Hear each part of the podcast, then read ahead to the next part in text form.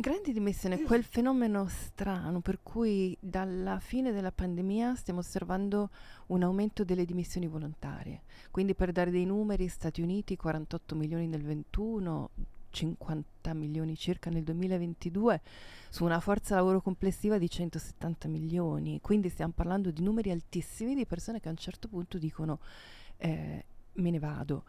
E questo è interessante anche perché noi siamo passati dalla pandemia in cui c'era tutto un discorso che temeva licenziamenti di massa, non so se vi ricordate, certo, ma certo. Eh, il blocco dei licenziamenti, poi il timore appunto che ci fossero solo licenziamenti, a, una, a un momento storico in cui il vero problema delle aziende è la carenza di personale, non si trovano persone da assumere.